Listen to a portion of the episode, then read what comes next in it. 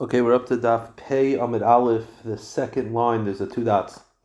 So the Gemara says like this: Shalu Talmida Rav Gamliel. The students asked Rav Gamliel, Ma'ul Are you allowed to raise small domesticated animals in Eretz Yisrael? The Mishnah said you're not allowed to because they're afraid that the animals will graze on other people's fields. So they asked Rav Gamliel, "What's the halach?" I'm "Mutter." He said it's mutter. So the Gemara asks an obvious question: Hatanan ein mekazal. The Mishnah just said that it's aser.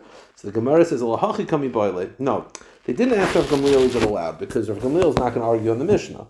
They said maula hashos. They asked whether you're allowed to keep an animal if, let's say, you're buying it for a chasana or buying it for yom tif. Are you allowed to keep it for um, for thirty days? Um, according to Tosfos, what this means is whether it's mm-hmm. um, are you allowed to keep it up to 30 days before the Yom Tov? So the Gemara says, I'm a mutter.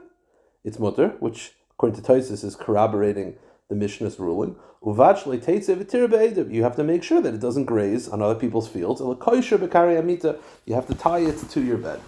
the Gemara teaches, The story goes with a certain chassid. He had heart pains, the shoulder they asked the doctors what to do. They said there's no remedy. You have to have fresh milk from a live animal every morning. So they brought him a goat. And they tied it to the legs of the bed. And he would have fresh milk every morning.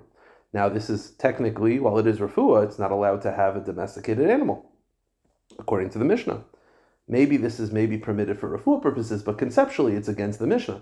So after a few days, some rabbanim came to visit him. When they saw that the animals tied to his bed, Khazulaharayan, the Umra, they left the room and they said, You're keeping a robber, meaning the whole point is you're not allowed to keep an animal because they're afraid the animal is going to damage others. So you have this in your house the honor nechasim Hetzline were coming to visit you. Maybe they were upset that he that he was uh, not careful with his halacha. Yashvu abadku. The rabbanon sat and examined his actions. And they found that the only thing he was not careful in halacha was this thing with the goat. And even he, at the time of his death, said, He says, I know that the only sin that I have is this goat. He felt that even though it was, I guess, a sakana, it was still usr because Chazal were not a fan of this. He said, I know that, that that's the only thing I did wrong, and um, you know, I guess he did tshuva for it. Am Rav Yishmael, Rav says, "Mibali batim shebegalil ha'elyon hayu My family, my father's family, was from a family in the Galil. Upnei machorv. When why was that area destroyed? Shayumari and b'chiroshin, because they would graze small animals in the forest. Now, here's a problem. We said in the Mishnah you're allowed to have animals in the forest because the forest is not damaging other people. So the Gemara is going to address this in a moment. The second thing that they did wrong, danu dinin. They would have financial matters being judged by a single judge, which is you need a bezdin of three, and they felt they would have a bezdin of one, which when there's an expert is allowed. But I guess the rabbanon were not a fan of the fact that they did it, even when they weren't that level of experts. The question is like this: He said that one of the tightness against the reason why that area was destroyed is because they grazed uh, small domesticated animals by by forest, but the forest is allowed. So the Gemara says, The issue was there was a small field belonging to someone else that was near the forest, and they would travel through that field to get to the forest. That was the issue. Tan Rabbanon, Chazal teach, Royesh Asa. Let's say you have a shepherd who did Tshuva. So he had domesticated animals, which is not allowed. He had goats and sheep, which is not allowed, but he wants to do Tshuva.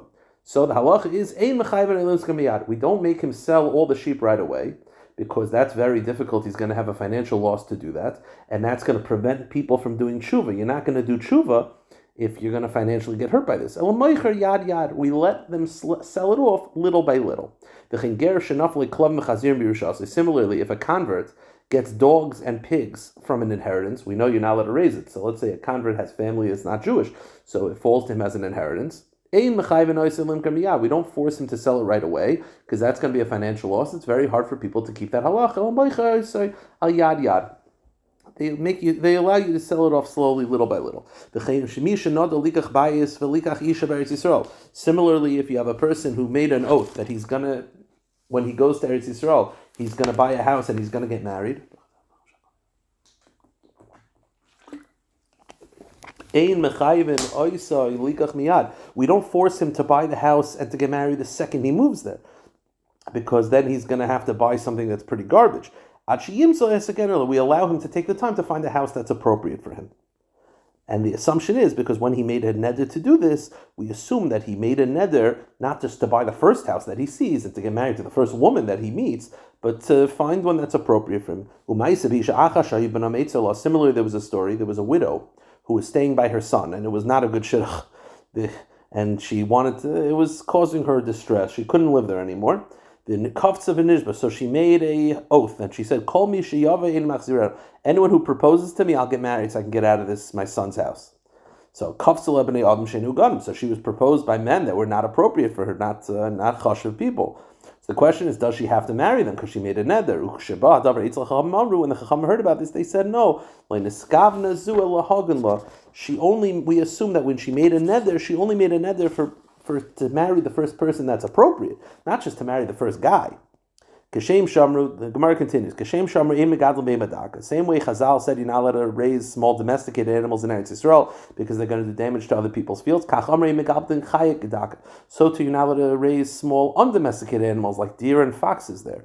Rabbi Shmuel adds, Rabbi Shmuel says, Megadlin kalovin, you're allowed to raise small dogs because they won't do damage.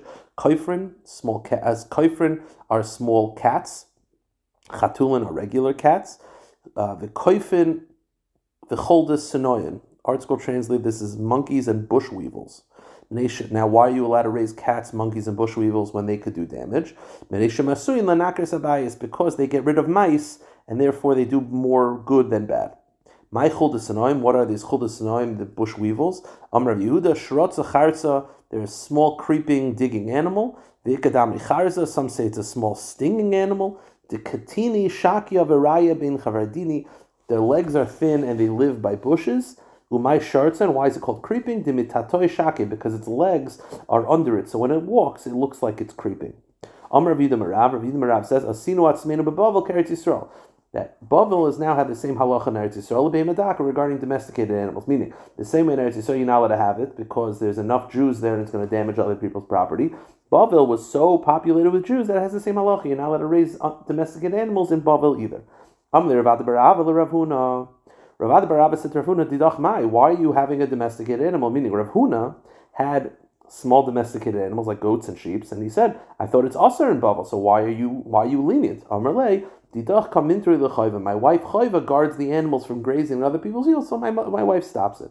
Amalei Rav Barava did not like this. He said, chayva tikrei does Chayva want to bury her sons, meaning your wife's going to bury her children? God forbid. He was a little bit cursing her. Saying that why are you allowing her to be lenient and you're relying on her? If Chazal say it's not allowed, it's not allowed. The truth is, because of that curse, Kulishan Rav Barava, as long as Rav Barava was alive, his curse came true, and Kaim Zala Rav Huna Huna did not have children from that wife of Chayva. Ikadami, some have a different version of the statement. Amar Rav Huna Marav, Asinu atzmin b'bavel keretz Yisrael lebehema daka michi asa Rav lebabel. According to this version, that Rav Huna Marav said, ever since Rav came to Bavel, we no longer have small domesticated animals, meaning Rav was the one who paskin that Bavel is now the same as Eretz Yisrael. Rav Shmuel, Rav Asi, Ikal Shavu Haben. The Gemara says the following story: Rav and Shmuel and Rav Asi.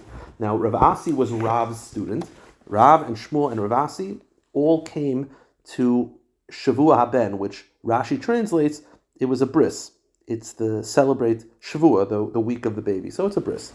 Yeshua haben, and some say there was the salvation of the son, which is a pidyon haben. So they're either going to a bris or a pidyon haben. So now the, the order should be you allow the most chashiv to go first into the building. So you have Rav and Shmuel Ravasi. So it should be Rav because Rav was the most chashiv out of the three. Then Ravasi, who's Rav's students, and then it would be Shmuel. That should be the order. But Rav ayel kamei Shmuel. Rav did not want to enter before Shmuel. Go to the next page. And the Gemara is, we're going to explain in a moment that Rav did not enter before Shmuel because Rav, even though Rav was more chashiv, Rav had cursed Shmuel at one point, so he was trying to make, make it better. So he wanted to show covet to Shmuel. Shmuel ayel kamei Ravasi. Shmuel did not want to go before Ravasi because Ravasi was greater because it was Rav the most chashiv, then Ravasi, then Shmuel. But Rav's not going in front of Shmuel. Shmuel's not going in front of the other ones. Ravasi La'el Kam hit the Rav, and Ravasi's not going in front of Rav. So all three Rabbanim are standing by the door. No one's going in. So Amr Manitra. So they said, listen, one of us has to stay outside for a few minutes to let the other two go in in the order, and then the third one will walk in. So Nitra Shmuel, V'nei Rav Ravasi. Let Shmuel stay back, then Rav and Ravasi will go in. So the Gemara says, Nitrach Rav Ravasi. Why should Shmuel stay back? Let someone else stay back. So the answer is, Rav Milsa Ba'almahu David Shmuel. The truth is, Shmuel was the least chashiv, and therefore it makes sense that he would stay out last. So why was Rav refusing to walk in front of him if Shmuel is the least chashiv? Because, Mishum Dahu Maisa Delatye. The story goes, this was a Maisa in Gemara Shabbos, that Rav was once sick and Shmuel gave him medicine because Shmuel knew the medicine would help him, but it caused him distress, and Rav cursed Shmuel because of it. And therefore, in order to make up to that, Rav showed kavod. Adabri Rav Aleha, um, and therefore Rav wanted to show kavod. Fine. So they have this whole story. So Shmuel staying back. Rav and Ravasi walk into the beis medrash. Adhachi vachi. While they're all standing there deliberating, also Shunra, a cat came in Katil Yadanuka and bit off a hand of a child, caused uh, the baby to be uh, to be hurt. So Nafik, Rav, and Darish. When Rav heard what happened, he made the following drasha: Chatul mutil hargoy. You're allowed to kill a cat, meaning this is that it's a dangerous animal, and therefore anyone has permission to kill it. More than that, also lakaima, you're not allowed to keep it as a pet. Ein by mushum gezel. If someone steals it, there's no isser of gezel because you're not supposed to keep it anyway. And you're not allowed, you're not obligated to return a cat if it's lost. So the question is like this: basically, you're allowed to kill it, so why do you have to say that also lakaima, you don't have to keep it? You're not allowed to keep it. Of course, you're not allowed to keep it. If you're allowed to kill it, you're definitely not allowed to keep it as a pet. So the Gemara says, "V'kivan to amrit harga." Once you tell me that it's usher that you, have a mitzvah to kill the cat, my new su lakaima. Why do you have to tell me that it's forbidden to keep it as a pet? Of course, it's forbidden to keep it as a pet. Yeah, you're supposed to kill it, which is more than this. So the Gemara says, "Ma'u desema." You might think mutal harga that it's mutter to kill the cat isur leka, but there's no actual isur of owning it. Meaning, it's not good to own it and uh, uh, someone's allowed to kill it, you're allowed to kill the cat, but you don't. There's no isser of owning. Kamashma, no, it's actually usher to own it. Okay, let's go to the next statement. Kiva damer mishum gezel. Then you said there's no isser of gezel from stealing the cat. Then the last statement was you don't have to return a cat if it's lost. If you're allowed to steal a cat, you definitely don't have to return it. So the Gemara says, Amravina What it means like this: you're allowed to steal a cat, and when it says you don't have to return it, what it means is if you find a dead cat that belongs to someone, you don't have to return it because the skin is valuable. You might think you should have to return the body of the dead cat to the owner so that the owner can can skin the cat and get it. Kamashal no. Chazal were saying you don't even have to return it. Okay. The Gemara says like this. You just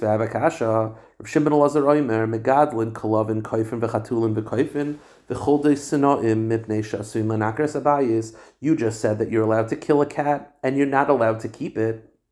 But didn't we just say on Amid Aleph that you're allowed to keep cats chatulim because they get rid of mice? So you said you're not allowed to keep a cat, not allowed to own a cat, but you said before you are allowed to own a cat because they get rid of the mice.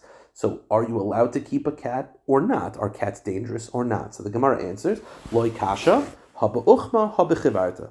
The answer is it depends. Black cats are harmless. They're allowed to be kept because they get rid of mice.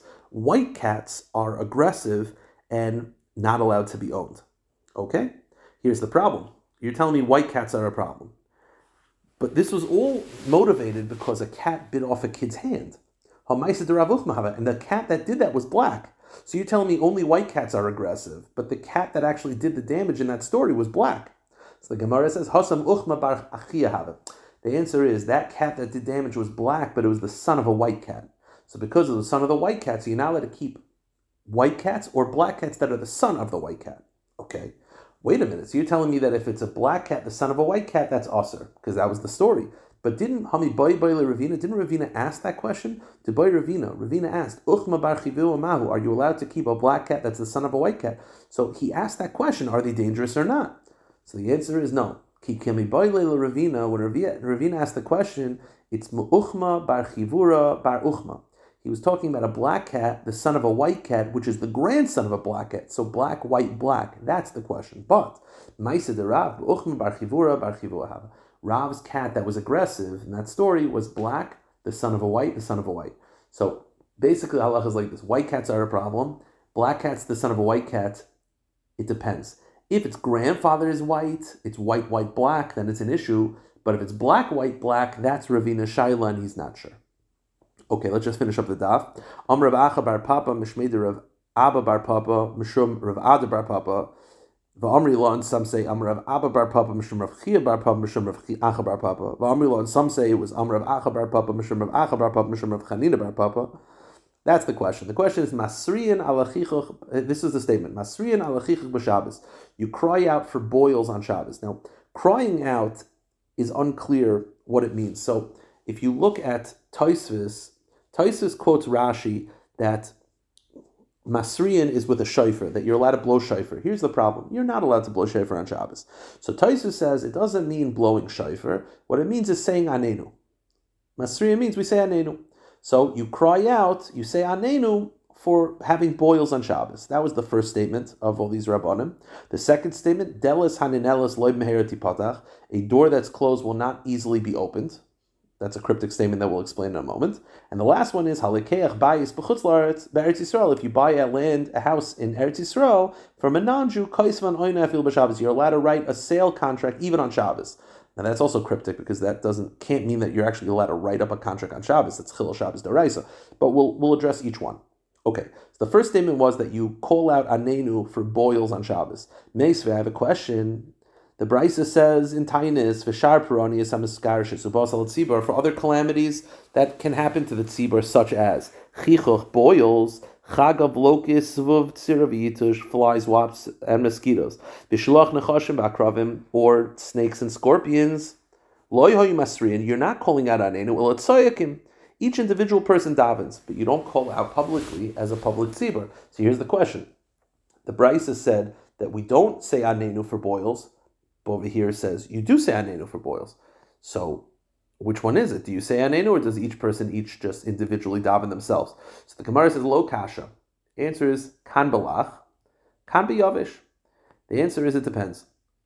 If the boils are moist, you don't cry out for them anenu. They're not as dangerous. If they're dry, that's when they're dangerous. Okay, I guess dry and, mo- and moist uh, boils have different types of um, uh, medicines that are required and dry is more dangerous. The Amr of Yeshua ben Levi, Shehevi HaKadosh Baruch Hu as Yeshua ben Levi said, the boils that Hashem brought upon the Mitzrayim as part of the Makos, Lach mibachutz v'yaj mifnim. It was moist on the outside, but dry on the inside, which is apparently the worst. Dry on the inside is the worst. Shenemar, v'hi as Peireach ba'adam b'behema. The boils and blisters erupted upon the people, and I guess uh, it erupted, forming blisters. Um, the blisters on the outside that's moist, and the inside was dry. Okay. That was the first statement. So you say anenu for dry boils. The second statement is delis hananelis patach. A closed door will not readily be opened. What does that mean? Maihi. Ma'zuchomer smicha. It refers to smicha, meaning that if a person is supposed to get smicha, supposed to be ordained as a rabbi, but they said that he's not worthy, they close the door on him, it is not going to be opened up very quickly. Now, okay, the Gemara continues, the second shot, Ravashi Amar, Kol Hamarian, it means that when someone is treated badly, they will not be quickly treated well. Now, what is this relevant? Um, meaning, if someone is having, uh, if, if you know, if, if, if let's say someone is going through bad luck and uh, someone tries to help them and it doesn't work out, they're not going to help them again. Why is it relevant? So Rashi says, so basically, it's just saying if you have really bad luck, it's going to continue. So what was irrelevant? So Rashi says it means you got to daven hard because once the door closes, it's hard to open it. So if the door closes, you got to daven really, really hard. Rav said more. It's not that it's hard to open; it's never going to open. It's even more bleak. And the truth is, Rav is not correct. Rav Midifti was speaking of his own experience. In his experience, it didn't open, but that doesn't mean for everybody. Um, okay. The Gemara continues. The last one was that if you buy a house in Eretz Yisrael, you're allowed to write a document of sale in order to finalize the sale, even on Shabbos. The Gemara says, "B'Shabbos How could you write on Shabbos? Shabbos is pikuach nefesh, is doicha Shabbos, not buying land. The answer is no. It doesn't mean a Jew could write the document. It means a guy can write the document. Meaning that getting a guy to write documents for you is amir la'akum, which is generally forbidden. But in order to have Yishuv Eretz Yisrael, in order for the mitzvah of buying land in Eretz Yisrael you're allowed if a guy is willing to sell it to you on Shabbos, get him to get a guy to write up the document. Because if you wait till after Shabbos, he might change his mind. And the Gemara speaks it out, even though generally asking a guy to do something for you on Shabbos is rabbinically forbidden. Because of Yishav Eretz Yisrael, the mitzvah of buying land in Eretz Yisrael, it outweighs that prohibition. Amr Rav Bar Nachmani Rav Yonasan. He similarly says, If you buy a whole city in Eretz Yisrael,